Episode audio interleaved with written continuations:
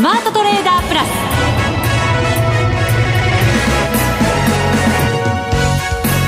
全国のリスナーの皆さんこんにちは。内田まさです。この時間はザ・スマートトレーダープラスをお送りしていきます。この方をご紹介しましょう。国際テクニカルアナリスト福永博之さんです。こんにちは。よろしくお願いします。よろしくお願いします冒頭にいつも日経平均お伝えするんですけど、はい、今日トピックスにしようかな、2000ポイントね、いいですね、してきました、はい、チャートもね、強いですよ。強いですね、えー、あのまあ、後ほどお話しますけども、まあ、やっぱりあのトピックスが買われるのと、日経平均株価が買われるのとで、やっぱりね、あの上昇するのとで、やっぱり中身が違いますので。いやなんか全体な感じがね、はい、ちょっと違いますよね。ね、本当そうですよね。えー、まあ今日あのヒントになるのが、やっぱり業種別のあの値上がり率のところだと思うんですけど、はい、まあ、あの特にあの買われた業種は時価総額が大きなところが多いので、まあ、そういうところがやはりあの、まあ、トピックスの上昇を牽引したっていうところだと思うんですけど、はい、まあ、その辺があの今後も続くのかどうかっていうところとちょっとですね今日はあの長い足を見ておおすごく長めでちょっと長めの。を見ていく。はい。それでちょっとトピックスが今どの辺りまで来てるかっていうところをちょっとお話ししたいなと思いますね。足元で見てるとね、はい、すごく強いぞと思うけど長く見たらまたちょっと違うんですかね、ね、そうですね。まだもうちょっとえー、余裕があるかなってところだと思うんですけどね。さすが慎重派。いやいやいやいやはい、よろしくお願いします。はい、ます。さてその前にですね先週の番組で予告させていただきましたよ、そうでした。はい、はい、皆さん覚えてくださってるでしょうか。福永さん監修の株式手帳2021、はい4月始まり。そうです。4月始まりです、はい、そうなんです。この手帳をですね番組をお聞きの皆様に福永さんからドドーンと5名様にプレゼントさせていただこうと思います。私からドドーンと。ドドーンと。5名様です。いません。少なくて申し訳ありません。いえいえいえ、はい、もうね買っちゃったという方もいらっしゃるかもしれませんが。ありがたいですね。そうですね。まずはそういう方々にもお礼をお伝えしつつまだという方ははい、はい、早速ご応募いただきたいと思います。ご応募いただきまして。色、あの一応色がですねカバーがその、黒と茶色があるんですけどちょっと色はお選びいただけないんですがあの、まあ、2種類のあの色があってあと中身はあれですねあの昨年はあのいろんな出来事ありましたけど、はい、毎月あの、まあ、昨年何があったかっていうのをですねちゃんとこうあの手帳に、えー、記録してるんですけど、まあ、それがあの今回この手帳の中にもまとまって入ってますから。そうなんですよ。それ見ると本当にね、ね、怒涛の1年だったなっていう感じがね本当そうなんです。振り返られるんじゃないかと、ね、なんかね、はい、たくさんいろんなことがあったせいか、ね、文字がちっちゃい。内田さんに言われてしまいましたね。いや本当ね申し訳ないです。もう削ろうにも削れなくて。であと文字を大きくするとまたページ数が増えちゃって、そうです、ね、手帳もね重たくなっちゃうじゃないですか。作る側もね コストかかっちゃういやいやいや内田さん正直者。でもねギュッと詰まった。そうなんそうなん、はい、情報満載の一冊でございます。これ一冊あればですね本当にあのいろんなあのデータ集としても使えますので。そうですね、はい、そして今年起こったことは自分で書き加えていって、ね。はい、え進化させていく手帳でもあるということですからね。そう思います。はい。ぜひぜひ使っていただいて。後から振り返るとねああこんな1年だったんだななんて思ったりしてね。そうなんですよね。では、こんなことがあったから株価が上がったとか下がったとかまあ、あの結構歴史は繰り返すじゃないですけど、はい、同じようなことがですねあの起こったりやっぱするんですよね。そうなんですよね、えー、あとなんか政治日程なんかも先に発表されてて、その時になると忘れちゃってることって結構あったりするんですけど、ね、前もって書いておくと、あああったあったこんな選挙がって思い出せますしね。ね。あの今のうちからその手帳にですね先のところもちょっと自分でメモしておいて、はい、であの自分で積み上げていって自分独自のデータベースにしていただくと。うんいうふうにしていただけると、まあ、投資も楽しくなりますしそうですね。成果もね、えー、上がるのではないかと。上がるって言ってください。自分の投資力にね、はい、ぜひしていただきたいと思います、はい、ぜひご活用ください。はい。株式手帳ですが番組ホームページの応募フォームからご応募ください。お待ちしています。ます。さて今週ですが番組の後半月1ゲストマネックス証券チーフ外国株コンサルタント岡本平八郎さんをお迎えしてお送りしてまいります。ハッチですよ。ハッチねハッチさんです、そうです。楽しみになさってください、はい、さあそれでは番組進めていきましょう。この番組はマネックス証券の提供でお送りします。スマートトレーダー計画。よーいドン。さあ、それでは福永さんに分析していただきましょう。今日の株式相場ですが、日経平均は302円42銭高の3万216円75銭で上昇率1%。トピックスがプラス1.2%でしたね。はい、えー、2008.51ポイント、プラス24.48ポイントとなりました。マザーズもしっかり、そして福永さん言いたいかな、日経500プラス1.4%の上昇率、はい、ということです。そうですね。はい、で、あの、まあ、今、内田さんから話ありましたように、まあ、上昇率がそれぞれ異なるわけなんですが、はい、まあ、トピックスの上昇率が1.23%ということで非常に高くてですね。そうですね。はい。で、あと、それに加えて、あの、加えてというか、それを上回る、日経500の上昇率、はい、ということで、まあ、今日は、あの、どちらかというと、まあ、ネガサのハイテク株というよりは、まあ、やはり、あの、まあ、先ほどもちらっと言いかけましたけども、あの、時価総額が大きなセクターが、まあ、牽引したというのがですね、あの、ポイントではないかなと思われますね。はい。で、あのー、まあ、日経平均とトピックスの、まずはその日中の値動きの違いの方からちょっとお話をしたいんですけど、はい。あのー、まあ、今、あの、上昇率の話がありましたように、引けてみるとですよ、あの、トピックスは、まあ、今日の、あの、高値近辺まで、あの、株価は戻しておいてるんですよね。そうですね。はい。えっ、と、上髭ちょこっとあるんですけど、ええ、まあまあまあまあ。そうですね。はい。なんかだいぶ大雑把な話になっている。ちょこっとですからね。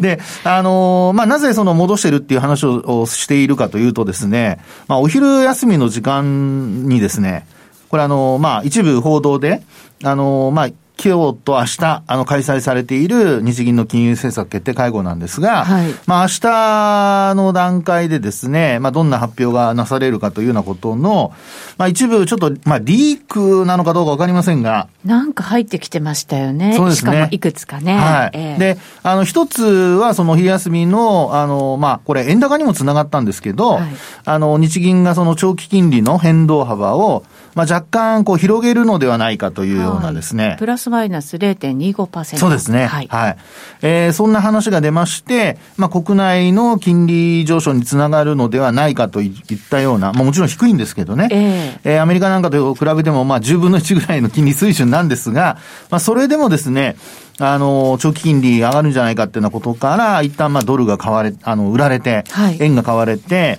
まあ108円の80銭、90銭ぐらいだったのが60銭ぐらいまで。そうですね。はい、円高に触れたり、えー、で、それによって、あの、まあ225の先物も、まあ、あの、それまでは確か570円高ぐらい。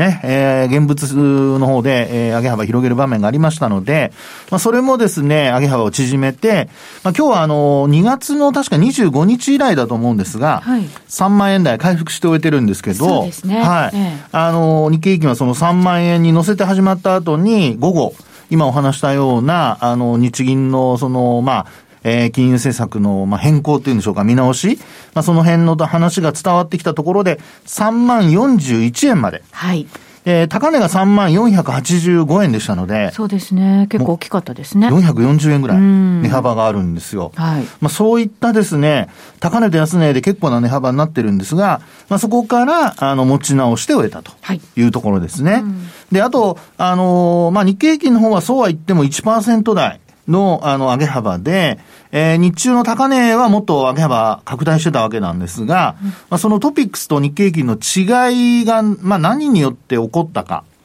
これがやっぱりこれからの、やっぱり物色が続くかどうかの、うん、あの、注目ポイントになってくるかと思うんですね。はい。で、そこで、あの、もう一回ちょっと繰り返しになりますけど、えー、今日の、あの、業種別の指数、はい。ちょっとみ、あの、皆さん見られる方は見ていただきたいんですが、トップになったのが銀行ですね。うん、で、その後2位が、まあ、証券。はい、あと商品。それからあとゴム製品があって、その次4位がその他金融。うん、そして5位が輸送用機器。はい、で、まあ、あと保険だとかガラス土石、それに、あの、今度は鉄鋼も入ってまして。うん、結構ですね、時価総額が大きなセクターが、まあ、上位に入ってたっていうところが、まあ、一番大きなポイントじゃないかと。で、さらにですね、はい、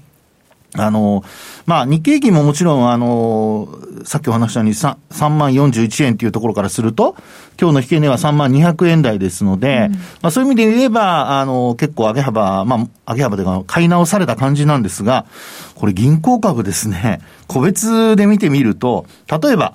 あの、もう、あの、えー、そうですね、コード番号順で見ていくとですよ、はい、あの、8306の、あの、三菱 UFJ フィナンシャルグループ、これなんかですね、実はこれ、あの、日経平均やトピックスは上げ幅縮小してたんですけど、午後に入ってですよ。うん、ところがですね、この三菱 UFJ フィナンシャルグループは逆に午後に上げ幅を拡大して、始まって、はい、で、午前の高値を抜いたら、その後また上昇したと。はい。そうすると日銀のその、まあ、リークかもしれないですけど、情報入ってきたものが、プラスに。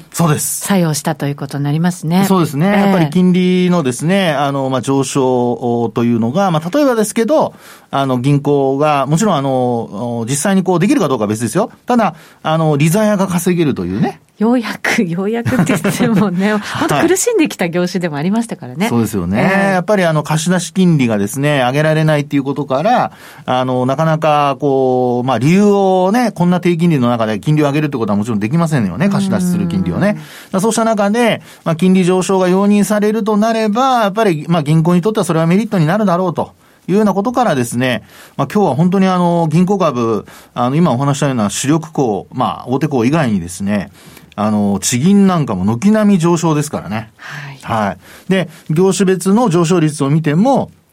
まあ3.61%。3%も上昇してるんですよ。そうですよね。この業種でね、えここまで上がるって本当に久しぶりのことなのいや、本当そうですよね。いや、待ってたよっていう個人投資家の方もね、いらっしゃるんじゃないかなと思いますよ。その通りだと思います。えー、で、あとやっぱり、あの、銀行もですね、あの、配当利回りが高い銘柄が多かったりだとか、まあ、そういうのもあるので、はい。まあ、ひょっとするとですけど、あの、よく言われるほら、トピックスの、あの、配当分の再投資。はい。ね。まあそういったものがですね、あの、もう年々そういったこう、まあ、あの、情報が早く入ってくるもんですから、いろんなところが動き始めるんじゃないかっていうようなことがまた早めにこうね、あの、話されたりしますので、まあそういう意味ではやはり、あの、今のこの、あの、タイミングでですね、えー、株価的には、えー、まあ買われて、商いも膨らんでという流れになっているのではないかっていうことが、まあ推察できるということでしょうかね。はい。はい。で、さらにあと、ほら、金融セクターでいうと証券も上がってますし、うん、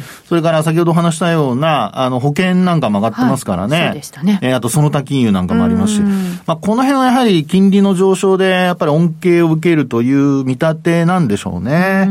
はい。まあ、その辺が結果的にあの5番に入って金融セクターであの銀行なんかはあの午前の高値も上回るっていう流れになりましたので、まあ、それもやはりあの株価的にはあの大きな、えー、まあ支えや押し上げ要因になったのではないかというようなことが考えられますよね。そうですね。はい。で、あと、他にも証券株でも野村ホールディングスもこれ5番にまた高値更新してますからね、前場の高値を。はい。ええー、ですから、まあやっぱり金融セクターはここまでちょっとなんか、あの、なかなか買われてこなかったんですけど、あの、まあ買われて、なおかつ、特にそれが続いているというのが、まあポイントになってきていると。いうところだと思いますね、はい、そうですね、ただ日銀のそのお金融政策決定会合に絡んだニュースとして、ちょっと気になるのが、やっぱりこれまでこういくらいくら買うよ、まあ、6兆円でしたよね、はい、この数字がこう消されちゃうんじゃないかっていうのは、株式市場にとってやっぱりちょっとマイナスの要素になるのかどうなのかっていうところですけど。うそうですね、あの、まあえー、これもですね、あの、すごく今、マーケットでも議論が分かれてましてですね、はい、あの、日銀のその買いが、あの、株価を支えた、押し上げたっていう見方もあれば、えー、まあ、日銀の買いによって、一方でまた、まあ、これは同じ意見かもしれませんけど、下がらなくなったとか、あと、歪められたっていう見方もね、もちろんある中ですけど。ええ、で、そう考えると、えもうその立場からすればですね、あの、正常化したりだとか、うん、まあ、あとは、あの、買いが入らなくなって、今度下げやすくなるとか、はい、あそういうことが言われますの、あ考えられますので、逆ですよね。あの、これまでと逆の動きというのは考えられますから、まあ、そういう意味では、あのー、まあ、ちょっと不安に思う人も出てくるかもしれないと。そうですね。はい、これ、まあ、正常化に向かっていくっていうことであるならば、本来なら交換されるんでしょうけど、はい、一旦はやっぱりね、なんとなくこう、ちょっと心配にはなりますよね。確かにそうですね。えー、まあ、ただ、その、業績がちゃんとついてきてくれれば、はい。あの、株価的にはそれは、あの、買う人が出てくるでしょうから、そうなれば、まあ、日銀が買わなくても、あの、株価は上がっていくでしょうし、まあ、あの、さらにそこから先のことを考えると、日銀が売ってもですよ、それを買う人が出てくれば、そうですね。何の問題もないと。そのタイミングですね。そうですね。すね大事なのはね、えー、ですから、まあ、あの、今の内田さんの話にあったように、その文言が、あの、仮にその、まあ、えー、具体的な金額が、まあ、削除されたりだとか、はい、まあ、そういうふうになった場合、その場合にはやはりマーケットの反応に加えて、まあ、やっぱりその、もし今回出るとすれば、あの、長期金利の上昇だとか、それによって、あの、まあ、銀行株上がってますけど、うん、他のハイテク株なんか PR の高い銘柄はなかなか買いづらいってことになってきますので、まあ、そこはちょっと注意が必要かなと。そうですね。はい。あの、黒田さんの場合は、その金利の変動幅のところも、そんないじらなくていいんじゃないのっていう見方でしたけど、はい、他から、いや、もうちょっと幅持たせた方がっていう声もあった中、うん、そっちの方向に行くんだって思った場合、はい、これまでの黒田さんの意見が多少、やっぱりこう、変え、変わってくるのかなっていうなんか不安感もね、もちろん。ああ、それもね、深読みするとね、ね出てくるかもしれませんよね。ねうん、そうなると、やっぱり明日の会見これも質問する側とやっぱ答える側、もうこれはまああの、せめぎ合いということだと思うんですね。で、そこでですね、ちょっと一つだけ、あの、最後にですね、あの、トピックスのさっきお話した月足のちょっと長期のチャートでご覧いただきたいんですけど、長めでね。はい。はい、で、あの、一応ですね、あの、これ終値ベースでちょっと皆さん見てほしいんですが、2015年5月の終値と、うん、それからあとは、あの、これは全部高値なんですけど、今度2018年1月の終値。はい。で、これをですね、結んで延長していただくと、あの、2000ポイントよりちょっと上のところまで、あの、線が伸びてくるんですよ。あ、そうなんですね。はい、今日の水準よりまだもうちょっと上ってことですよね。そうそうそうなんそうなんです。はい、ですから、あの、今月、まあ、さっきお話したような、その配当の動き、配当取りの動きだとか、まあ、そういうところがある中で、仮にですけども、まあ、今お話したような、その、これ、いわゆるトレンドラインなので、はい、これを超えてくるようなところになったときに、まあ、維持できるかどうか。そうですね。はい。維持できれば、あの、まあ、上昇トレンドが続いたり、さらに上昇っていう流れになると思うんですけど、これ押し返される流れになると、まあ、やっぱりちょっとですね、あの、加熱感、あるいは、まあ、あの、利益確定売りに押されるってことになるので、先ほど内田さんの話にあった、その、金融政策の変更タイミングと、それから、まあ、ポジション調整のタイミングと、そうですね。これ、一緒に重なると、あまり良くないと思いますから、まあ、3月のね、はい、独特のなんかね、そういう海要因っていうのもある中ですからね。本当独特ですもんね、3月ね。ねそうですよね。はい。なので、そのあたりだけちょっとお気をつけいただきたいなというところですかね。注意を促していらっしゃると。まあ、ほんのちょっとですよ。ほんのちょっと。はい、まあ、でもね、トピックスが全体が上がってくるっていうのは本当にね、相場の厚みがあるのかな、なんて思ったりもね、しますのでね。はい。はい。ということでございます。ここからはマネックス証券からのお知らせです。投資家の皆様、マネックス銘柄スカウターをご存知ですか？マネックス銘柄スカウターは、マネックス証券に口座をお持ちの方が無料でご利用いただける日本株銘柄分析ツールです。マネックス銘柄スカウターでは、売上高や営業利益など重要な業績指標を過去10期以上にわたりグラフ表示することができます。自分でデータを整理する手間をかけずに、長期的な視点で企業を分析することが可能です。また、マネックス銘柄スカウターには、10年スクリーニングという機能がございます。通常提供されているスクリーニング機能は直近の通期業績や今期の会社予想などを対象にすることが多いのですが、10年スクリーニングなら過去10年間の業績や直近の四半期業績での銘柄選びが可能なので、長期視点で自分に合った銘柄を探し出すことができます。さらに、マネックス銘柄スカウターはスマートフォンへの表示最適化も行っているので、外出先などでも場所を選ばずスムーズに銘柄分析を行っていただけます。また、マネックス銘柄スカウターの活用術も、マネックス証券のセミナーやホームページで紹介していますので、ぜひご覧ください。マネックス銘柄スカウターは、マネックス証券に口座を開設いただくと、無料でご利用いただけます。マネックス証券の口座は、無料で開設できます。日本株投資の強い味方、マネックス銘柄スカウターをぜひお試しください。マネックス証券での取引に関する重要事項。マネックス証券が扱う商品などには価格変動などにより元本損失、元本超過損が生じる恐れがあります。投資にあたっては契約締結前交付書面、目論見書の内容を十分にお読みください。マネックス証券株式会社、金融商品取引業者、関東財務局長金賞第165号ザ・スマートトレーダープラス今週のハイライト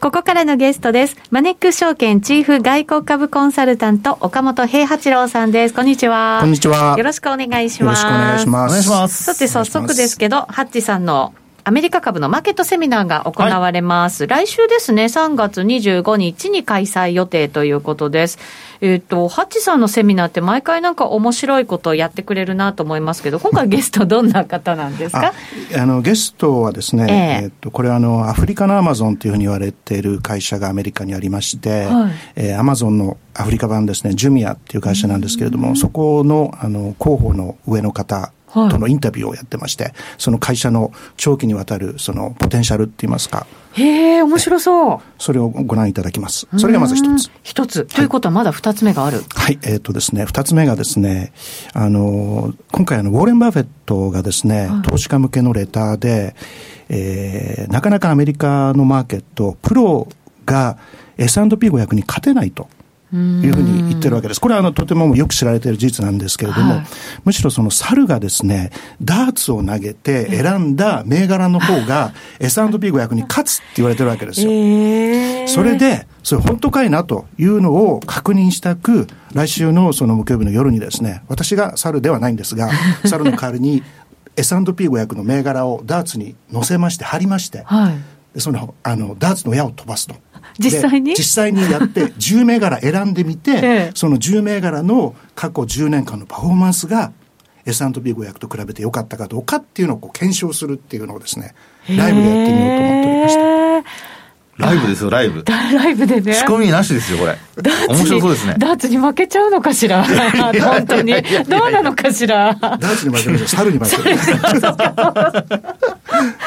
そうですよね。ちょっと気になりますからね。気になりますね。ぜひ見たいですね。はい。それでよかった。本当私もダーツ投げますよ。いやいやいや。ぜひ次回は来ていただけたら。投げる人にお猿、お猿役で。いやいや。女性のお猿役でお願いできますか。男性やりますから。そうですか。じゃあ投げましょうか、一緒に。はい。ぜひぜひ、えー、3月25日のハッチさんのセミナーご覧いただきたいと思います。そしてもう一つ、マネックスユニバーシティで初心者向けのオンラインアメリカ株の講座がスタートそうですね。はい、こちらのとても真面目なやつで、あの、アメリカの株のことをもうゼロから1から勉強してみたいという方向けの、うん、あの、えー、コースになってまして、私もあの、あの、一部、レクチャーをやらせていただいております。はい。で内田さんがこれあのプロモ動画ねやっていただいて。そうなんですよ。宣伝動画撮らせていただいて、はい、すごく楽しく撮ったんですけど出来上がったらとっても品のいいものに仕上がってまして、ちょっと驚きましたけど。それは内田さんご自身の おかげでございませんか。全然違う編集の腕だと思いますので、そのあたりもぜひご覧になっていただきたいと。そこから入りますね。そうなんです。はい、ぜひ、はい、はい。さてさて今日は岡本さんにはですね、今話題のアークインベストメントについてちょっとお話伺おうかなと思うんですけど、はい。はい。えっ、ー、と、キャシーさんにインタビューされたんですね。そうですね。あの、アークインベストメント、これあの、破壊的イノベーション。というテーマで非常にこう有名になった会社なんですけれども、そこのそのファウンダーのキャシー・ウッドさん、うん、えー、5年ぐらい前にですね、ニューヨークの彼女のあの会社の本社で会ったことがいっぱいありまして、はい、で、その時はそんなに有名でなかったんですけれども、もう、あの、5年間ですごく有名になられまして、ね、確かにミーティングの時非常にこう印象深い方だったんですね。ですからよく覚えてはおるんですけれども、話がこう分かりやすくてすごい説得力がありまして、その株の銘柄をこう選ぶっていうか、こう、あの、本当にこう、将来に投資をする。で、まあ、当たり前の話じゃないですか。株ですから将来に投資をするって。それをこうすごくこうロジカルに分かりやすく、すごく説得力を持ってお話をされたんで、非常に印象に残ってるんですけども、あの、マーケットが彼女を発掘してですね、非常に有名になられまして、今もう、あの、運用残高5兆円を超えてるんですよね。で、今アメリカのマーケットの中で最も注目されている女性だと思います。いや、本当そうですね。なんか、いいにしても悪いにしても、本当にね、はい、なんかその、動きが全部なんか話題になるっていう感じありますもんね。うん、うんこれでも、そこまで大きくなってきた理由っていうのは、やっぱり彼女の手腕っていうことなんですか？もちろん手腕なんですけれども、えー、彼女有名になった理由ですけれども、えー、あのテスラを、はい。あんまりこう、マーケットが信じていなかった時にですね、あの、この会社素晴らしいんだと。で、マーケット理解してないっていうことを言ったんですね。これ2018年の2月なんですけれども、はい2018年2月に、えー、6年後、2024年にはですね、4000ドルになると、テスラの株価が。っていうあの予想を出したんですね。はい、で、その予想を出してから、テスラの株って1200%上昇してるんですよ。すごいですね。テンバガーっていうね。そうですね。はい。うん、えー、そうなんですね。で、その4000ドルってあの分割する前でして、分割しちゃったですから、えっと、800ドルなんですけども、はい、あの、2年前に800ドルもつけまして、株価の方はですね。ということで、彼女は一躍有名になったとい。うのがあります。はい、でも誰も見えなかったものを彼女は見たっていういうようなことなんですけれども、はい、で彼女引き続きあのテスラに関しましては非常に強気でありまして、早ければ来週にはですね、あの新しい目標株価を出してくると。いうことで結構マーケットあの注目して期待してるっていうところがあるんですが、すでに現在の目標株価1400ドルなんですよ。ですから今からほぼ倍っていうこう目標株価持ってるんですけれども、これを大幅に超えてくるんじゃないかなと思います。で、あとその今マーケットで起きてるのは、あの、この銘柄、キャシーさんが買ったからっていう理由で、翌日こう買われるっていうですね、そのまさにウォーレン・バフェット的な、バフェットが買ってるからこの銘柄みんな買うんだっていうのが起きてるんですよ。彼女自身がもう材料になってるわけですもんね。ねですからまあ女性版ウォーレン・バフェットというふうにもあの言われてる方なんですけれども。なんで彼女はそんな先がね、しっかり見えるのか、なぜこんなに成功できてるのかっていう感じしますけどね。うん、それがですね、えー、まあ、彼女自分であの説明、実はインタビューで説明、まあ、聞いて答えてくれたんですけれども、えー、あの、普通のウォール街のアナリスト、リサーチチームっていうのは、縦割りなんですね。セクターで分けている、サブセクターで分けていると。なるほど。はい、いうことで、例えばそのテスラを、あ、アマゾンのリサーチをするとすれば、えー、小売業界のアナリストがリサーチをするわけですよ。いや、でもそうすると見えないんでしょうね。おっしゃる通り全体が。えーなので、彼女は自分のチームっていうのは、その縦割りではなく、みんながテクノロジーの、あの、深い知識を持った上で、そのジェネラリストになると。で、あとそのチームワーク、あの、他のアナリストとコラボして、こう会社分析をしていくっていうことをやっていると。これがうちの違いだっていうことをおっしゃってまして、実際そういうリサーチを出していらっしゃいますんで、すごく説得力がある感じがしましたですね。今やっぱりテクノロジーがどんどんやっぱり発達して、さらにここから加速するんじゃないかっていうふうに言われてますけど、そうすると本当に縦で見てると、全体が見えなくてっていう、どの業種もそういうふうになっていく可能性ってありますね。おっしゃる通りだと思いますね。えーうんまあ、アナリストの方はね、大変になりますけど、うん、それでもそういうふうになんか今度は横串でね、しっかりとなんか、あの、あレレポートを出してくださるってことになれば、またなんか見えないものが見えてきそうな気がしますね。えーその彼女のその得意とするのはディスラプティブというその破壊的っていうことです、はい、いろんな業界でそれ起きてますからそれを可能にするのはテクノロジーなんで、うん、テクノロジー分かってないと分析できないですよね。いや本当そうですね、確かにそうですね。はい。まああのあストラテジストも最近は全部横串で見ないとなかなか、ね、株だけっていうのも難しいですよね。本当そうですね、はい、株だけじゃないっていうね。本当そういうふうになってきてますからね。ねはい、はい、今後もなんかこのキャッシーさん注目度高くなりそうですね。その人とインタビューされる、えー、ハッチさんがすごい。そうですね。そのインタビューどっかで見られないんですか？それはあの、はい、えー、っと YouTube で YouTube ではい、えー、っと、マネックスアークって入れると多分出てくると思います。そうですね。今すぐ検索を。そうですね。ぜひ検索していただいてね、はい、そのテスラの話なんかも出てくると思いますので、ぜひご覧になっていただきたいと思います。はい、今日のゲストハッチさんでした。ありがとうございました。ありがとうございました。ありがとうございました。さてそろそろお別れの時間ですここまでのお相手は福永博之と内田まさでお送りしましたそれでは皆さんまた来週,、この番組はマネックス証券の提供でお送りしました